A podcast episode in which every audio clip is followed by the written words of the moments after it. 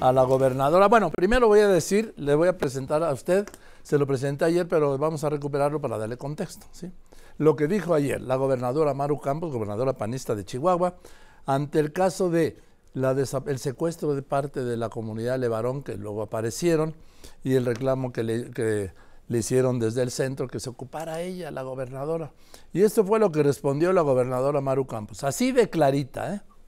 Exigimos que el gobierno federal ponga atención a través de su Secretaría de Seguridad Pública eh, federal, que ponga atención en el estado de Chihuahua y que deje de ser omiso, si no es que decir pendejo. Y no se hagan... Bueno, Maru, buenas tardes, ¿cómo estás? ¿Cómo estás, Joaquín? Muchísimas gracias por el espacio y un abrazo para ti, para todo el auditorio que nos escucha. Muchas gracias. Gracias, este... A ver, ¿que no se hagan qué? Es que, pues pendejos, es ah. que así hablamos las norteñas, así se habla en el norte, Joaquín. Lo que pasa es que no conocen el norte del país y se asustan en la primera. No, no se asustan la primera, se asustan en la segunda o la tercera. Se asustan de la, a la primera de, de la oposición. Pero mira, Joaquín, es la verdad, yo es, es, justo fue un momento ya de pues de mucha frustración. Gracias al apoyo de la Fiscalía General del Estado, de la Secretaría de Seguridad Pública Estatal, sí de la Sedena, pero bueno, hubo ahí este pues un malentendido con, con la propia Sedena en el in situ en el momento de, del rescate de, de los cuatro miembros de la comunidad de Varón. Ya es, es, es, es impresionante lo que vivimos los estados, los municipios con esta falta de inacción, de indolencia, de omisión por parte del gobierno federal. Y no es nada más en el tema de seguridad, Joaquín, es, es que es que se hagan cargo también de temas bueno que son eh, la necesidad básica de los mexicanos en este caso de los chihuahuenses la materia de salud la materia carretera de infraestructura la materia de, de desarrollo social a través de las estancias infantiles no pueden los estados y los municipios.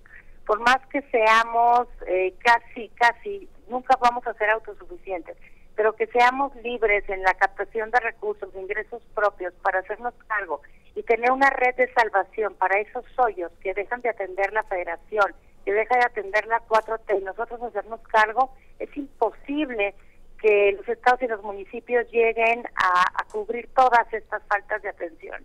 De, indolencias por parte de la 4T del gobierno federal. A ver, dime. Bueno, un ejemplo, los migrantes también.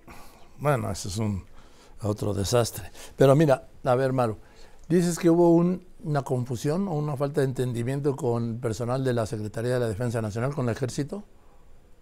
No, mira, lo que pasa es que nos gustaría, eh, pues varias cosas, te lo digo específicamente, nos, nos gustaría que hubiera más recursos para los policías municipales en, en los estados, específicamente en el estado de Chihuahua, que fueron eliminados, como fue en su momento el Fortaseg, el Fortemún, en su momento.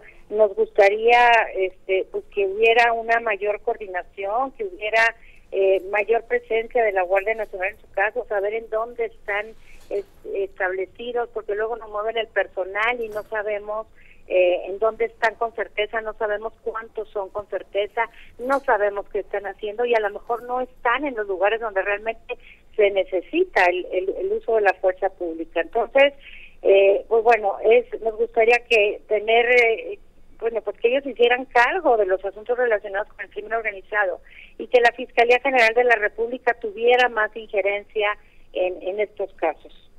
¿Tú ya has hablado con el secretario de la Defensa Nacional? Sí, hace hace 10 días, Joaquín, le pedimos una servidora y el gobernador de Guanajuato hicimos solamente una petición, una petición muy expresa el poder usar eh, armas eh, de pues de alto calibre yo te lo digo una servidora se encuentra cada semana el equipo de seguridad se encuentra cada semana con calibres eh, 50 con barres con granadas que decomisamos y nosotros andamos con resorteras. Y hay estados, bueno, pues estados pertenecientes al partido de Morena que sí tienen esta autorización por parte de la Sedena y del gobierno federal. Entonces, bueno, pues vamos siendo parejos. No estamos pidiendo, Joaquín, que nos den de más. No estamos pidiendo que nos chipilen, como también decimos en el norte. No estamos pidiendo ser consentidos. Estamos pidiendo que nos den lo que nos corresponde. Si no nos dan, que no nos quiten, porque en este caso nos están quitando.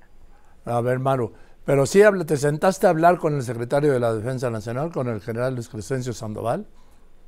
Bueno, tuvimos un diálogo muy cordial, creo, con los gobernadores de Acción Nacional hace una semana, donde les hicimos estas peticiones y bueno, pues eh, ellos han tenido la colaboración también de los gobiernos de los estados y bueno, pues ha quedado ha quedado muy claro lo que lo que necesitamos y bueno, hasta ahorita estamos estamos esperando ese apoyo.